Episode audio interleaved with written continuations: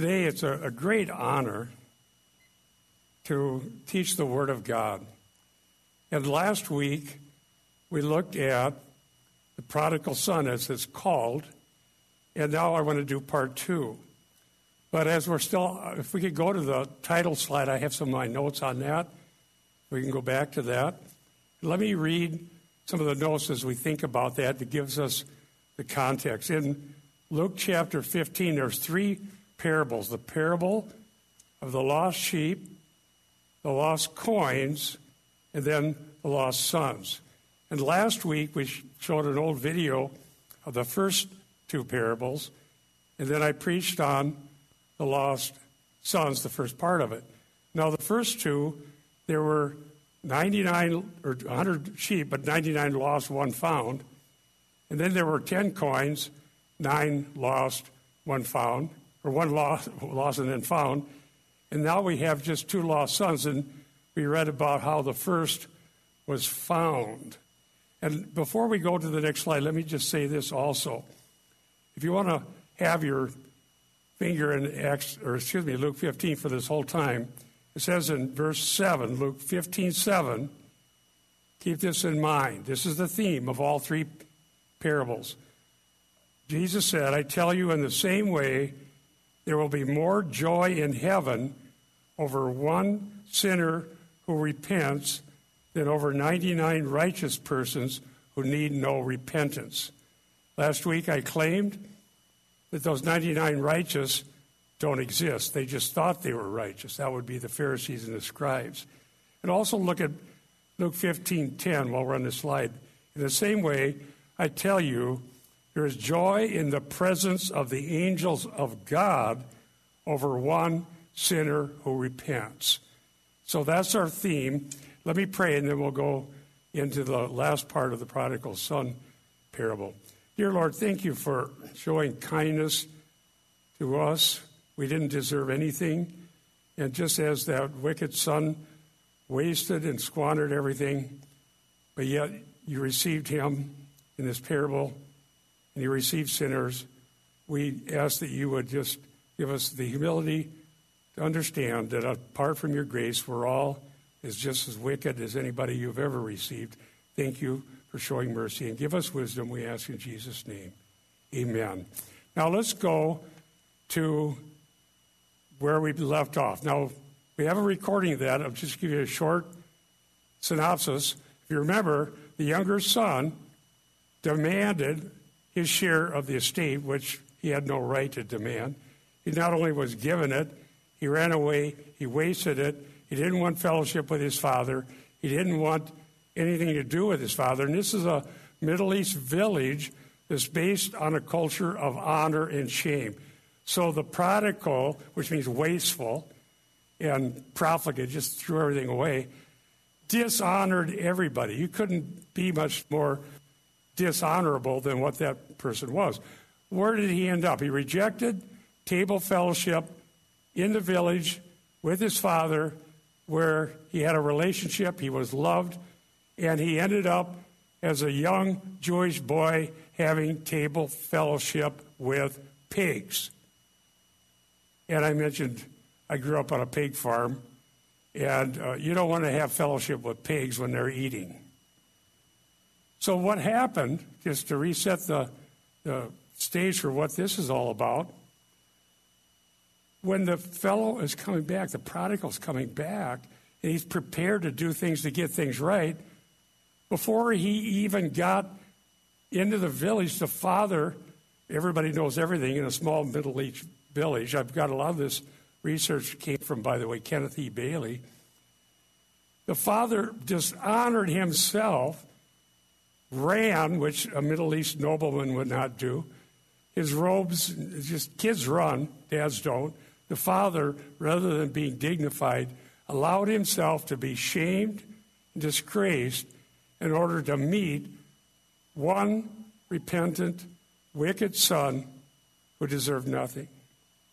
And so that's where we left off. You can go back and still get that video and audio on the website.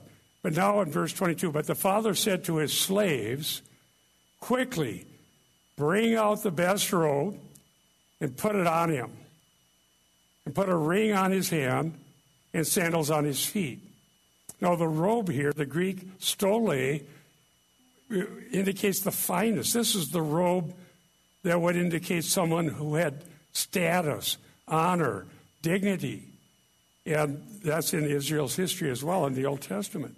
The ring was a signet ring.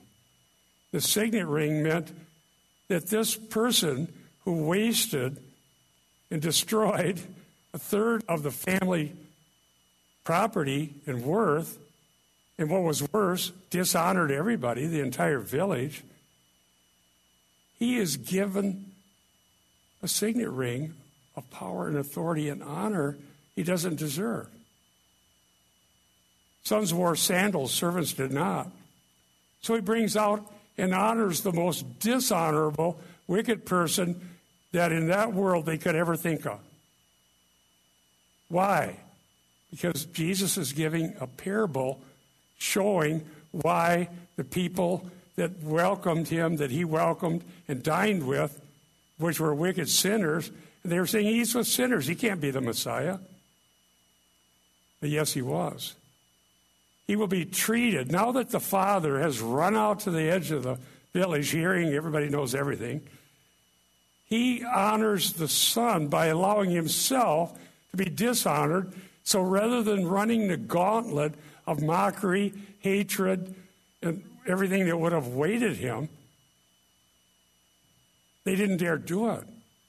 Because if they did so, they'd be dishonoring the Father, who was honorable in all of this. So let's consider some of the issues. And I've mentioned some of these already.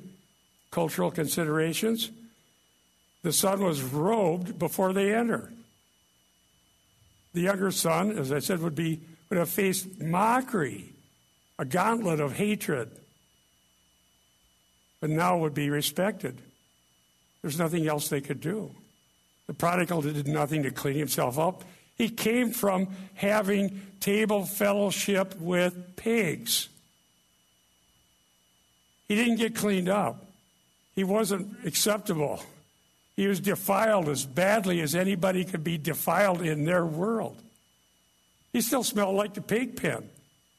Pig pens don't smell well. In fact, very well because I grew up on a pig farm and actually they ran around and did whatever they wanted to do.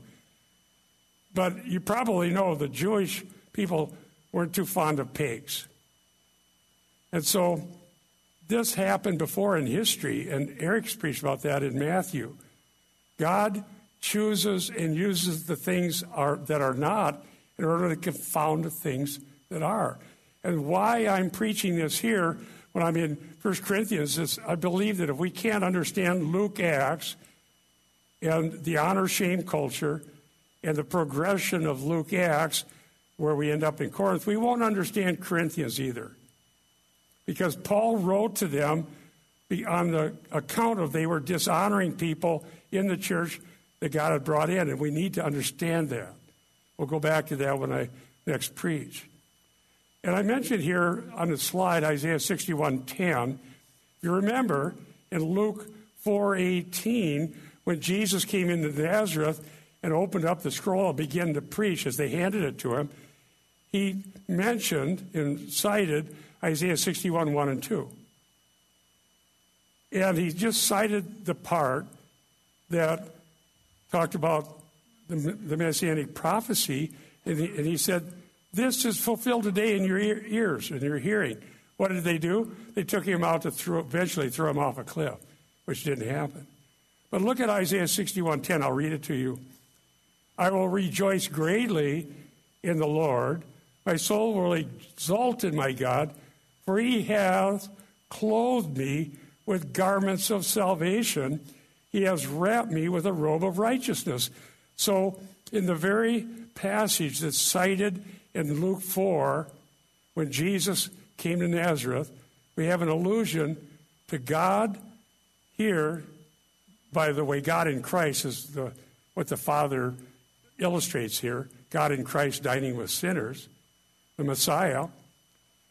He takes unclean, wicked sinners and, ro- and puts them with a robe of righteousness. Do you deserve that? I know I don't. I didn't. Never did. So let's look at just quickly a couple things about Joseph and Esther in another cultural slide. The ring reminds us of Genesis 41, 42. For the sake of time, just jot these down. They're important. Genesis 41, 42. Pharaoh gave a ring to Joseph. That's an amazing story. How God used that which is not to confound the things that are. Joseph ended up in Pharaoh's household, and God used him to, for reconciliation. Esther, this is a reversal. Esther 8 2, 8 8, and 8 10. The king's um, ring was taken from Haman and given to Mordecai. So that's another incidence of this.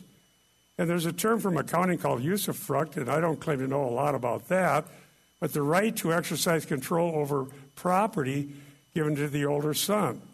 So the younger son, when he's restored with a signet ring, having already lost property that had taken generations to accumulate, is given status in the family. He deserves nothing. This is so interesting and profound that when I first read this in the, about over a decade ago, it just blew me away. So, the signet ring.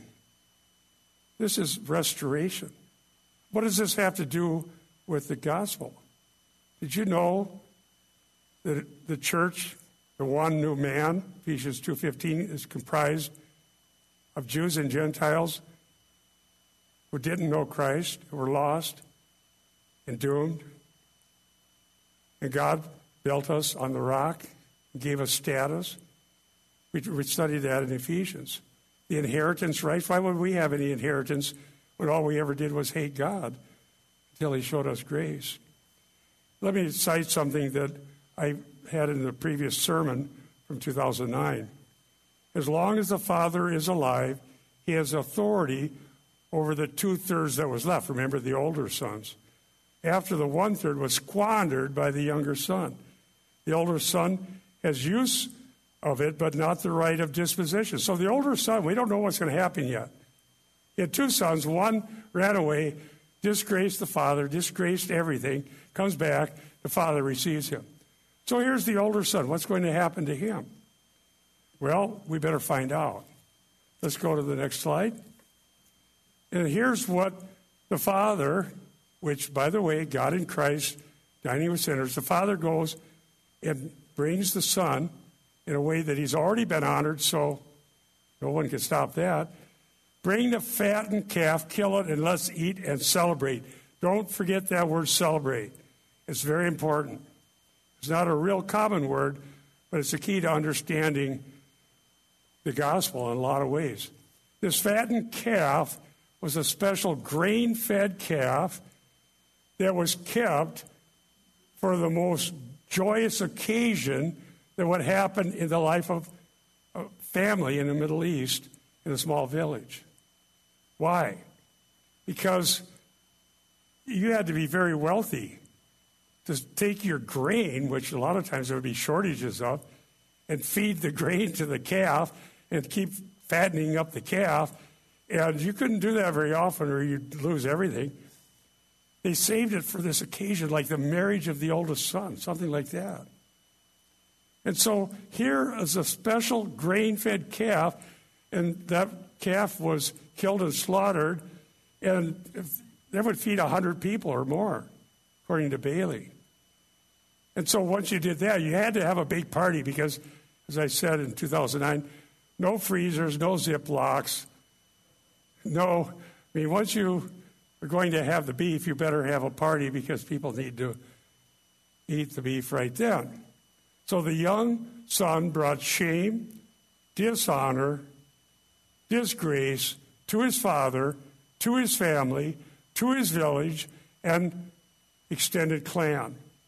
But the father's grace brings blessing and joy and honor to the whole village.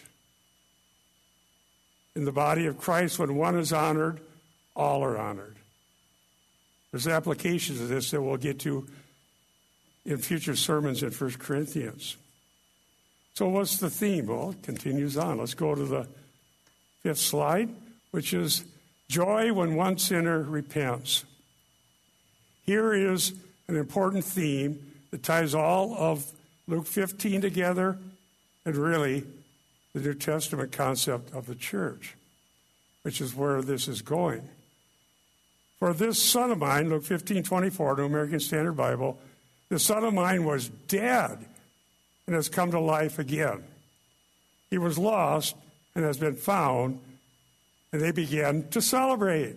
It's a joyous occasion. Now, I did some work on this, and I think I'll leave some of the technical material aside for now, but come to life again. Again, likely doesn't need to be there. He was just dead. And now he's alive. The people that earlier in Luke came and dined with Jesus, there's so many parables about this. Remember, the, they were having a special occasion for dignitaries, and a sinful woman comes and weeps on his feet, and her tears were anointing his feet, and they were offended. If you knew what sort of woman this is, why is she here? That's what they're seeing. You're dining with sinners. What's, you can't be the Messiah. You can't be one of our people. Why are you dining with sinners? That's what's being justified here and glorifying what God did in Christ. Because Jesus Christ came into this world to seek and save that which is lost. This joyous occasion calls for celebration. Very stark contrast death to life. That's conversion, beloved. Anyone who knows Jesus Christ as Lord and Savior has gone from death to life, from lost to found. What we don't know yet, if you never read this before, so what's the older son going to do? He, he still had the two thirds inheritance. So his word celebrate, euphrano, is used 14 times in the New Testament. I looked that all up, and I don't think we have time for it, but it does show up in Revelation. It shows up in Acts. Out of those 14 uses, the most are in Luke. And what it turns out to signify is what we're willing to celebrate over reveals the content of our hearts. Where the celebration happens is important too. This celebration's in heaven. If you want the celebration here, you might be disappointed because the world does hate us. So, I've listened to some other sermons on this. I heard John MacArthur preach on it when I was first researching this. I met him, and he mentioned Bailey. And I have to say, that's what led me to, look more seriously at Bailey because he was in the footnotes of my commentaries. And he was saying that we think this way. Well, there's a big revival and 10,000 people came. Now, there, that's something to celebrate. But here's one at a time sinners repent. There's a joy in heaven, and it looks forward to future joy, the celebration that will happen in the marriage supper of the Lamb. Here's another use of this, if you want to jot this down Acts 7:41. Stephen's defense before he was martyred. Look, and this is the same word in the Greek, only as a participle. Acts 7:41. At that time, Stephen said to the critics of Christianity that were hating him, Stephen said, At that time, they made a calf and brought a sacrifice to the idol. They were rejoicing in the works of their hands. What does that imply? You want to rejoice when a sinner repents or rejoice? Look at what I did. I made a calf. In the book of Revelation, I found this a number of times, and the rejoicing on earth was really bad.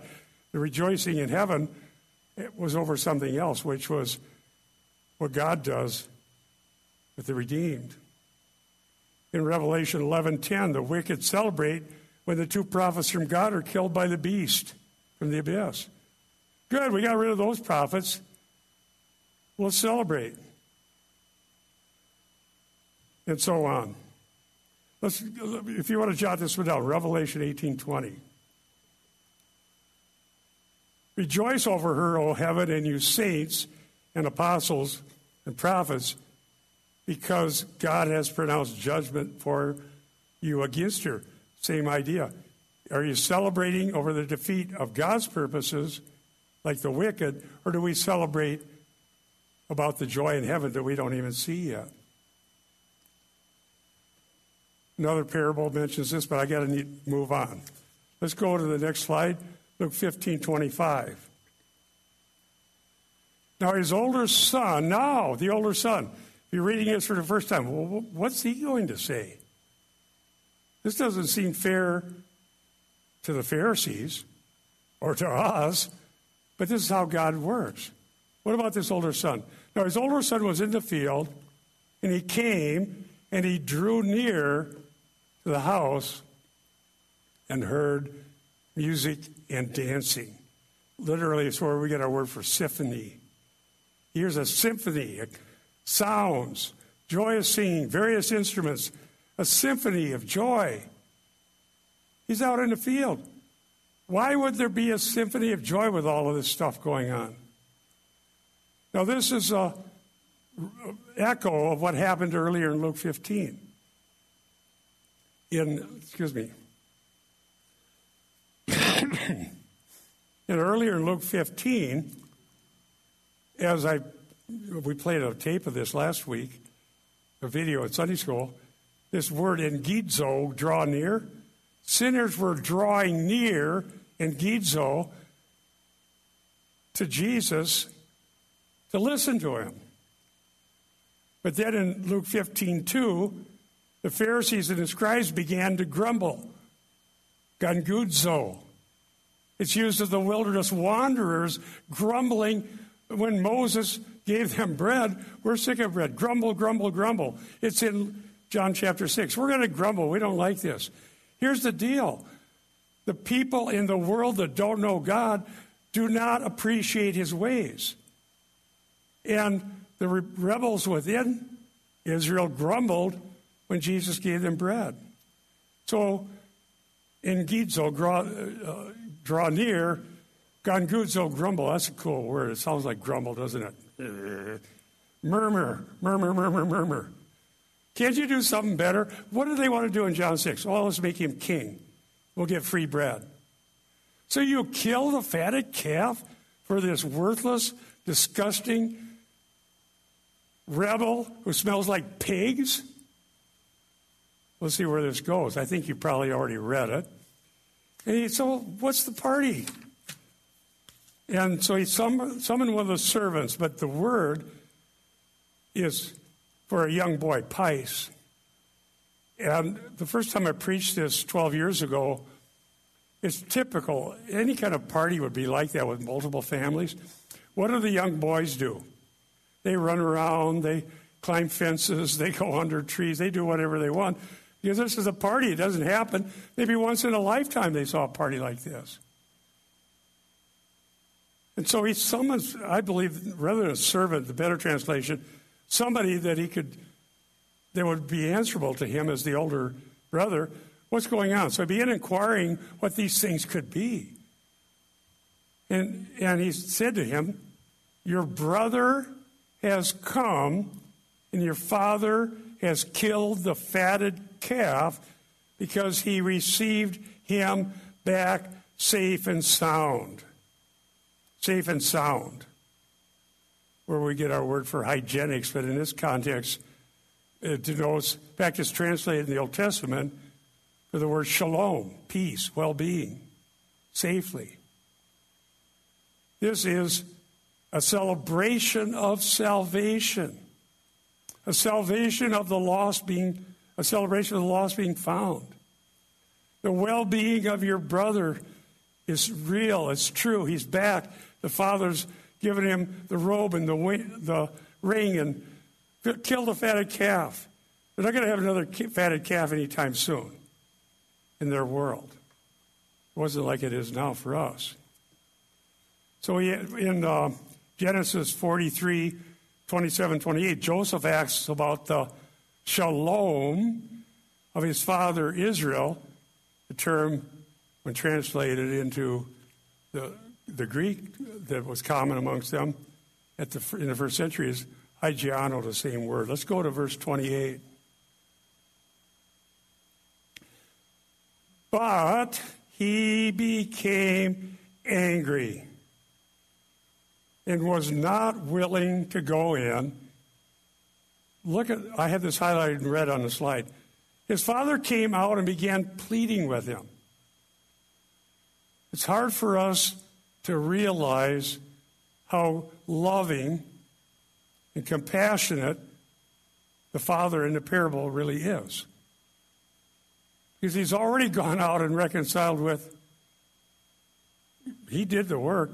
The village would have rejected the younger. Now he's actually pleading with the older son who was angry. So I did some research on that and what was expected. Some of this came from Kenneth Bailey. Pleading, parakaleo, is a common word, but it means exhort, comfort, be reconciled.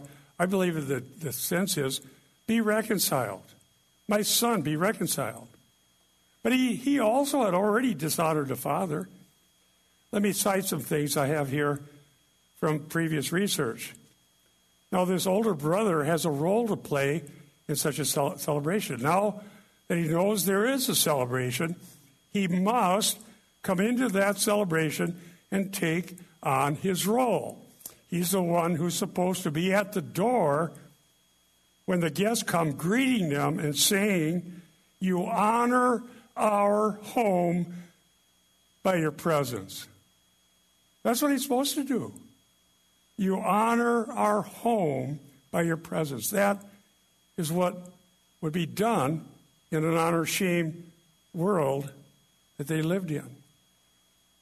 Jesus saying this to the people who said, what are you doing eating with sinners?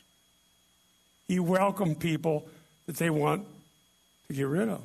Let me go on. you honor my father, the older brother, is to go on and talk to each guest and guest each guest and greets them personally and says, My father is so honored that you are here.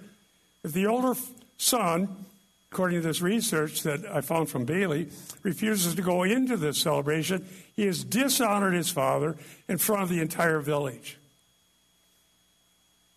If he wants to disagree with his father about what happens, that has to be that has to happen later.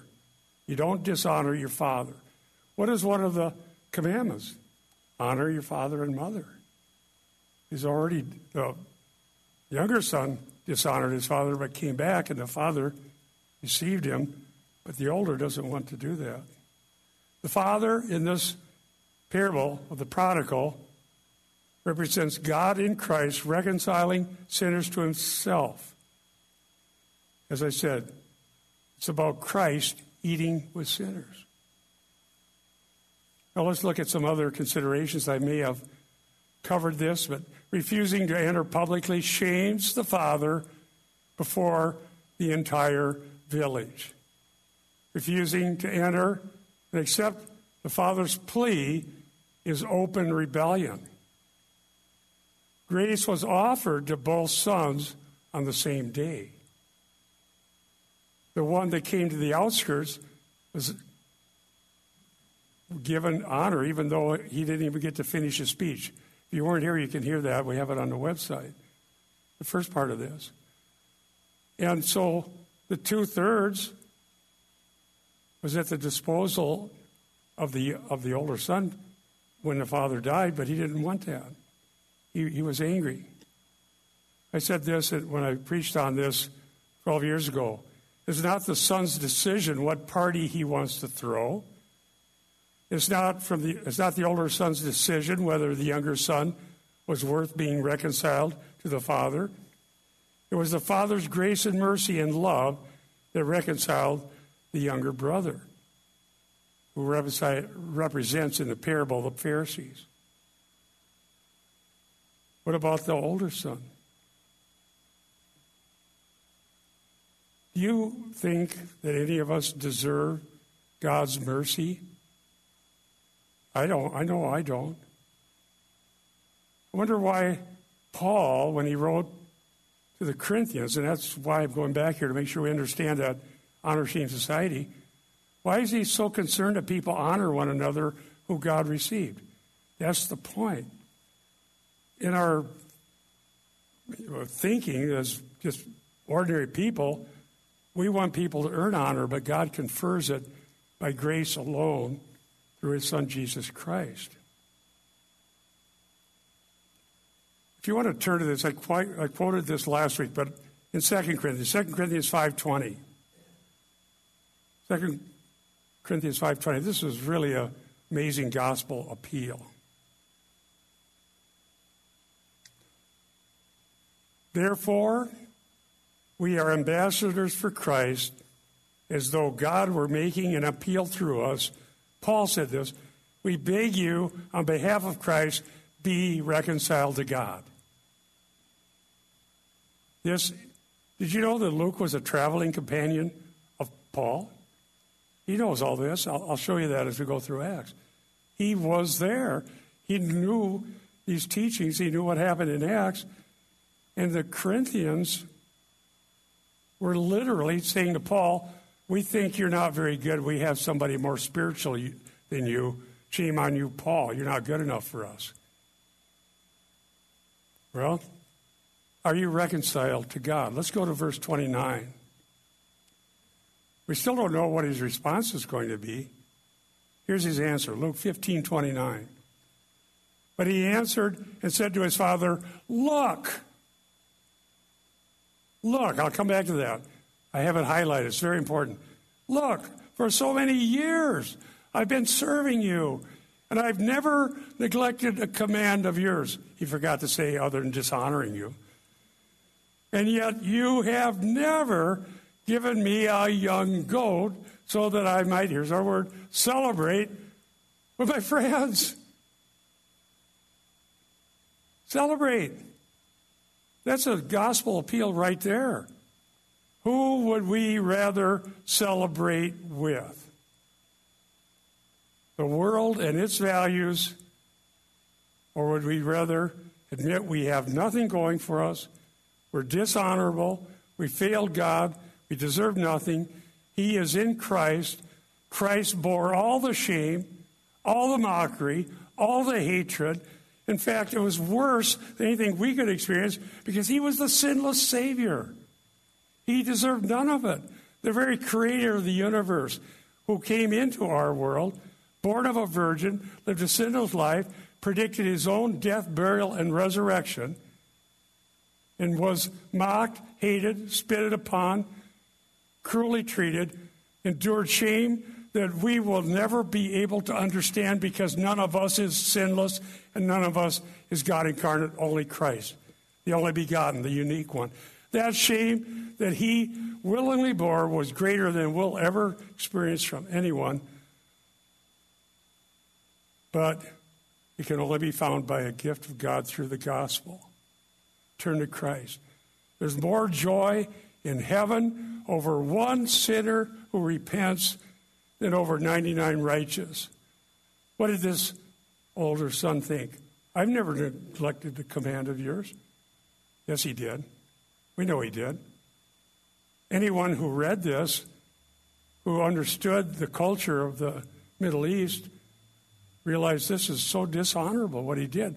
Yes, the younger son asked for things that nobody would ever do. In fact, in Bailey's work, he points out he, he lived most of his life in the Middle East, son of missionaries, if I got it right. This just didn't happen. You just had to honor your fa- family. I want to go back to this. Well, that's, that's an amazing contrast. All right, give me a goat, I'll have, go have my own party. If you're going to give your fatted calf to this dishonorable younger son, I'll take a goat. You didn't even do that. Serving is literally slave. I slaved for you. Well, not exactly.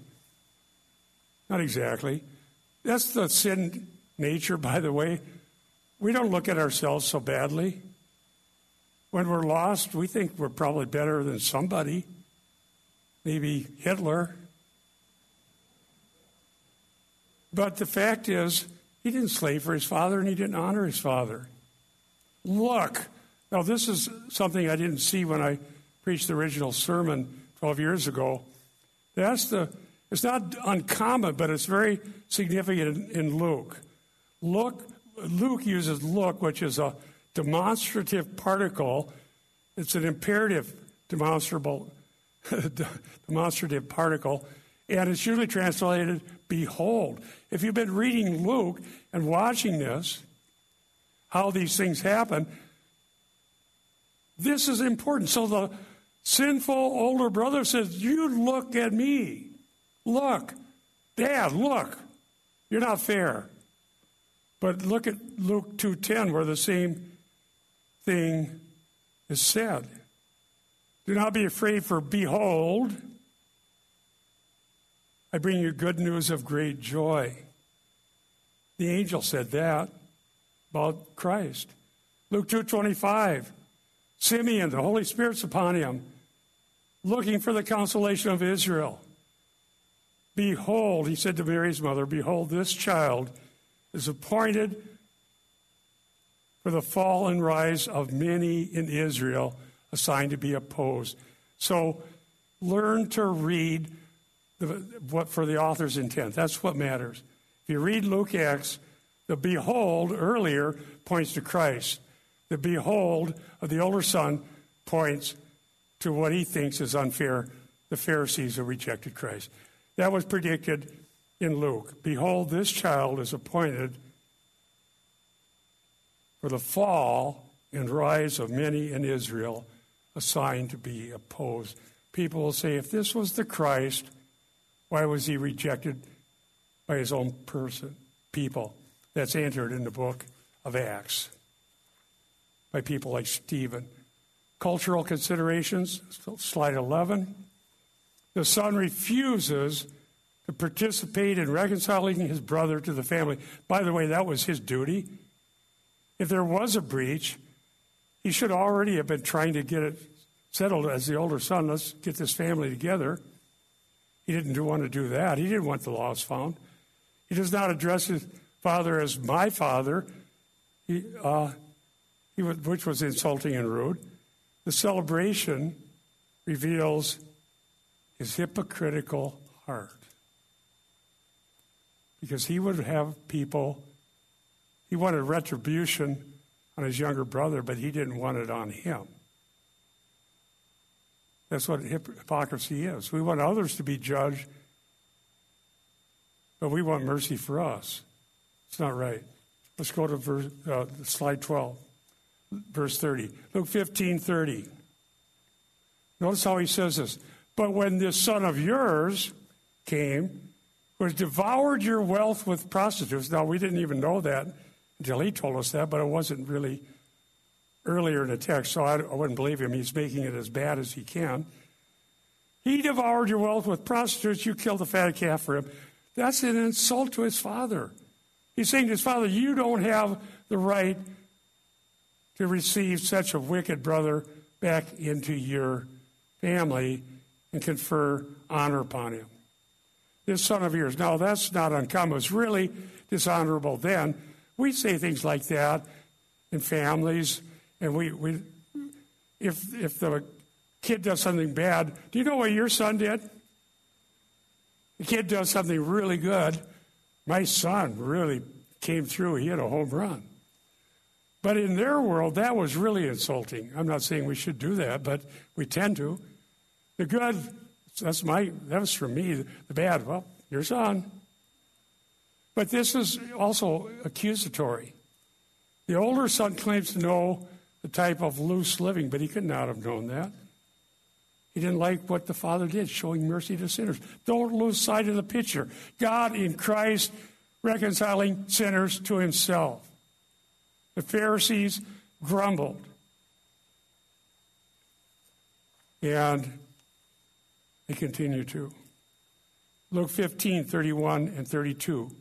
There's a term used throughout Luke Acts and most of the time, with rare exceptions, the term is dei in the Greek. I have it on the slide. Luke implies that it's a divine necessity. Because in their world, it wasn't necessary to rejoice over this kid. Just let him come into town, let everybody hate him, throw stuff at him, mock him, treat him with shame, and run the gauntlet of the whole village, saying, You're not worth, you don't belong in our village. You sit here and let us heap shame on you, and if you earn your way back to something, then you can stay. That's what they would have done. So, how can he say it's necessary? Let me read it. But he said to him, Child. Now, after he said, Your son, the father turns around and calls him teknon, which in the vocative case, which is a direct address, and it's a term that's endearing. So he's showing grace to the older son, too. That's what we need to understand. Child, teknon, my beloved child. I need to cite a teacher I had in seminary, uh, Dr. Robert Stein. His commentary, he says this. Uh, by the way, I noticed this was 1992. 92, 93, he was one of my teachers. Robert Stein says Jesus was making an affectionate appeal to his opponents through the parable. In this instance, there was still hope they would have a change of heart. And that's what understanding the narrative layout shows that I had always missed until I read Bailey and I heard uh, Dr. John MacArthur talking about this. How? It, it ends here. It's necessary. So does the older child say, Well, you're right. I should have been there. I should have been rejoicing. I should have been part of this. He doesn't. We don't know what he does. The layout says there should be an ending here, but there isn't.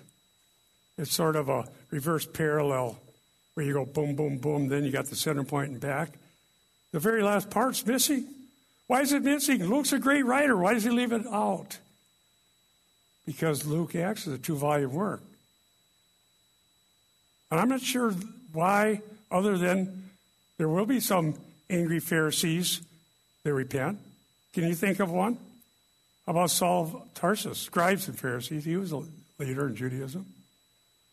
Or Luke actually, Luke Acts leaves open the fact that at some later time, all of Israel, that the remnant will be saved as well. There's a future for Israel.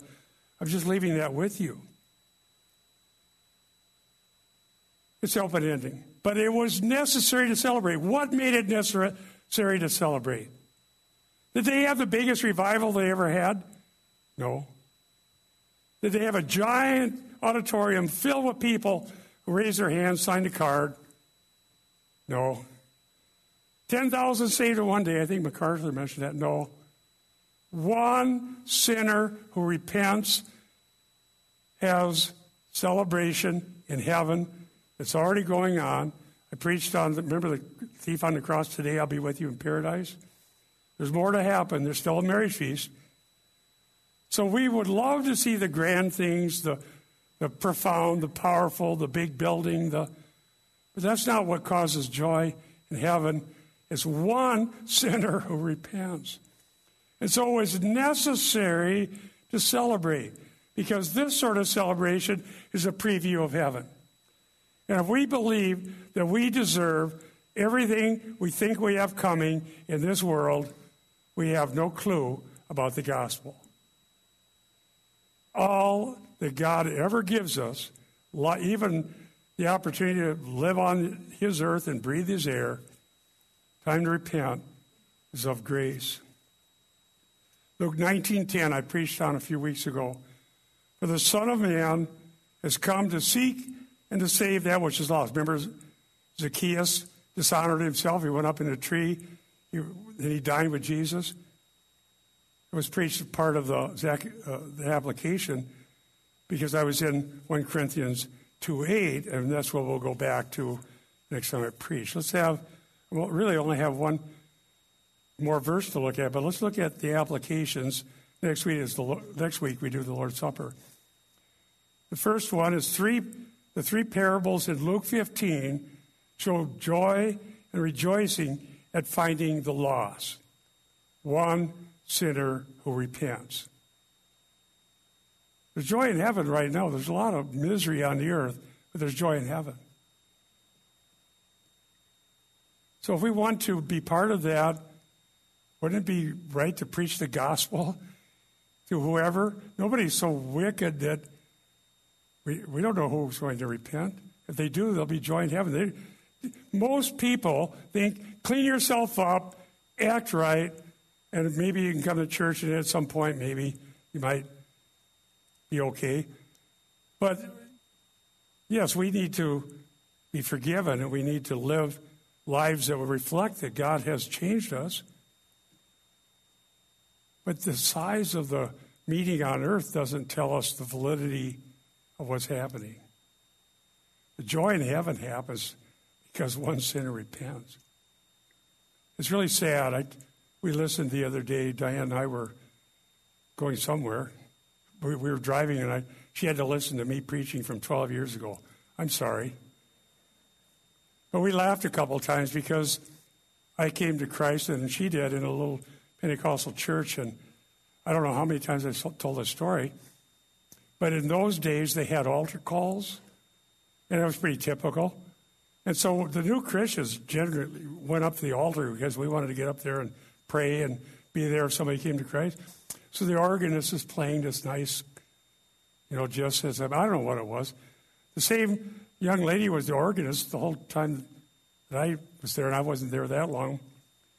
And I told a story about there was an evangelist who was calling people to repentance, and she's playing around and on the organ, playing this nice song.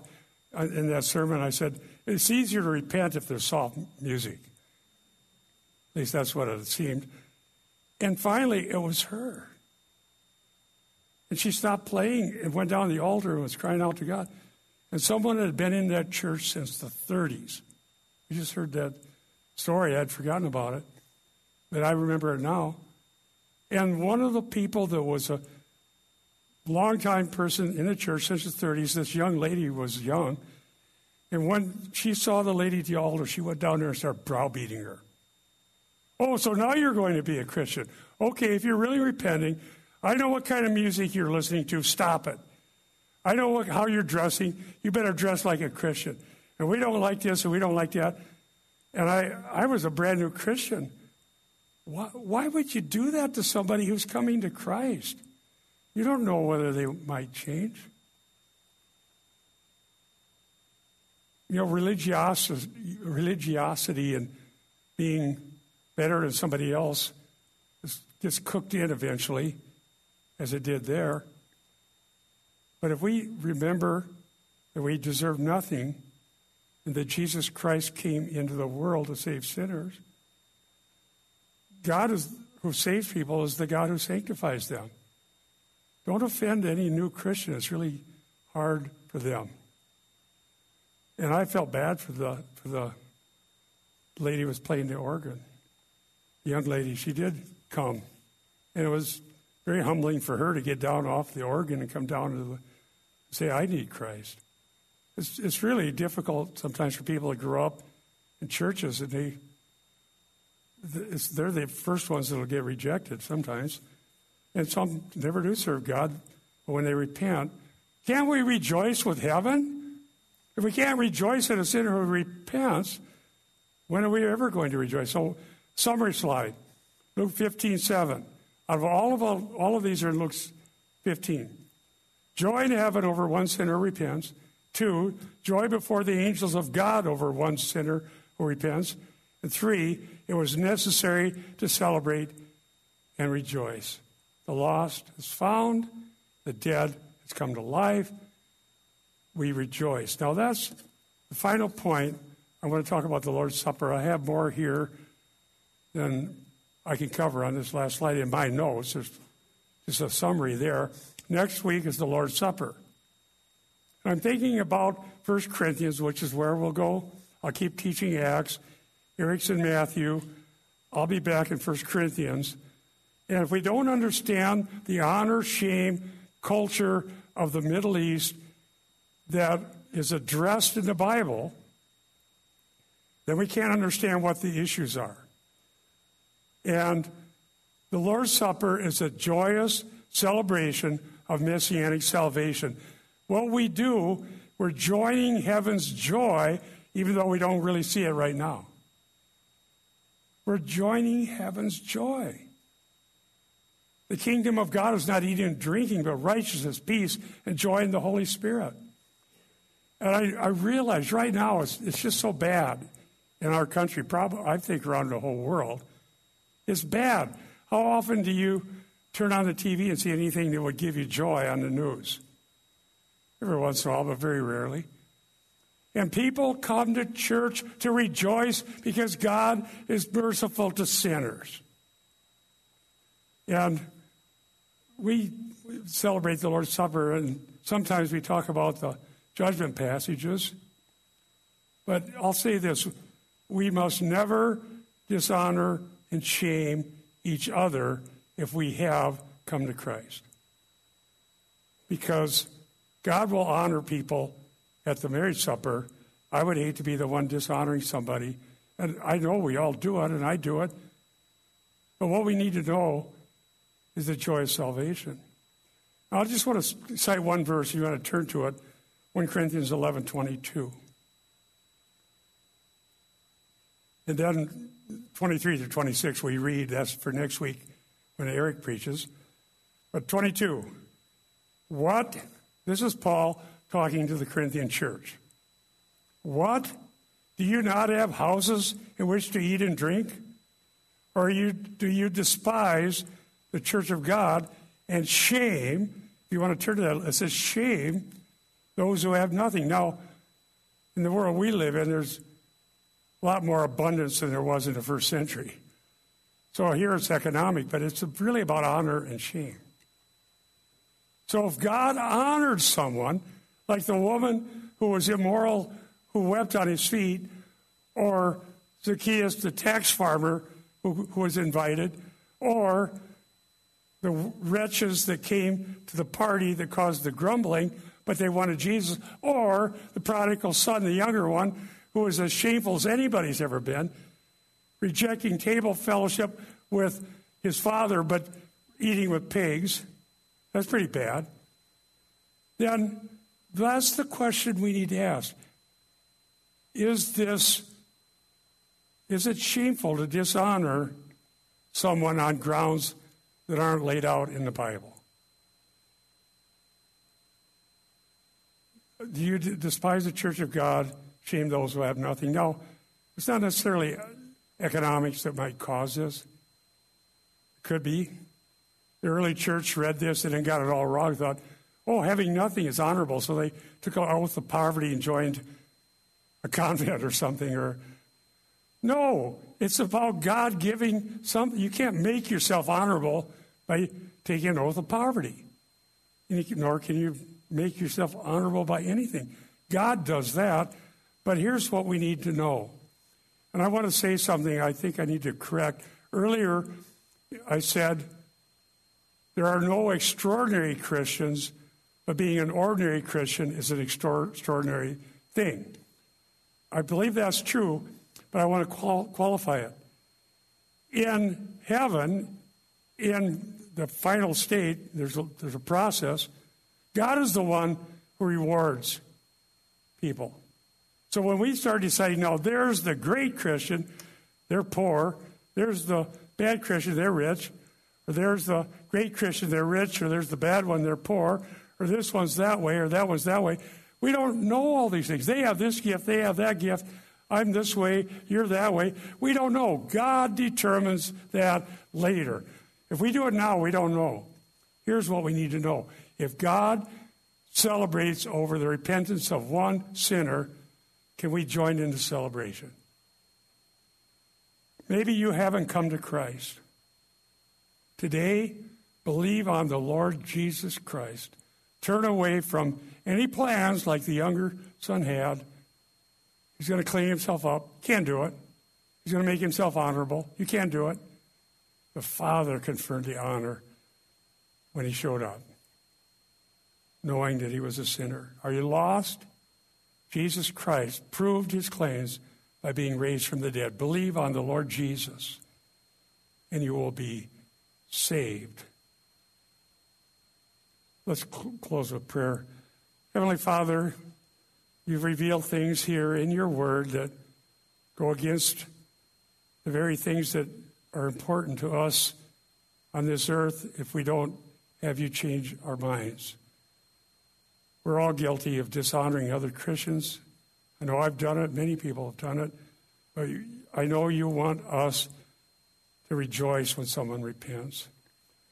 And right now, in this wicked world we live in, there's so much tumult and finger pointing and hatred and difficulties. I pray that you'd give us wisdom, a hunger to search the scripture, and a desire to celebrate when someone is saved, and a motivation to preach the gospel. And we need wisdom, Lord. So as we go forward, we can search the scriptures and learn from each other. Thank you, Lord, in Jesus' name. Amen.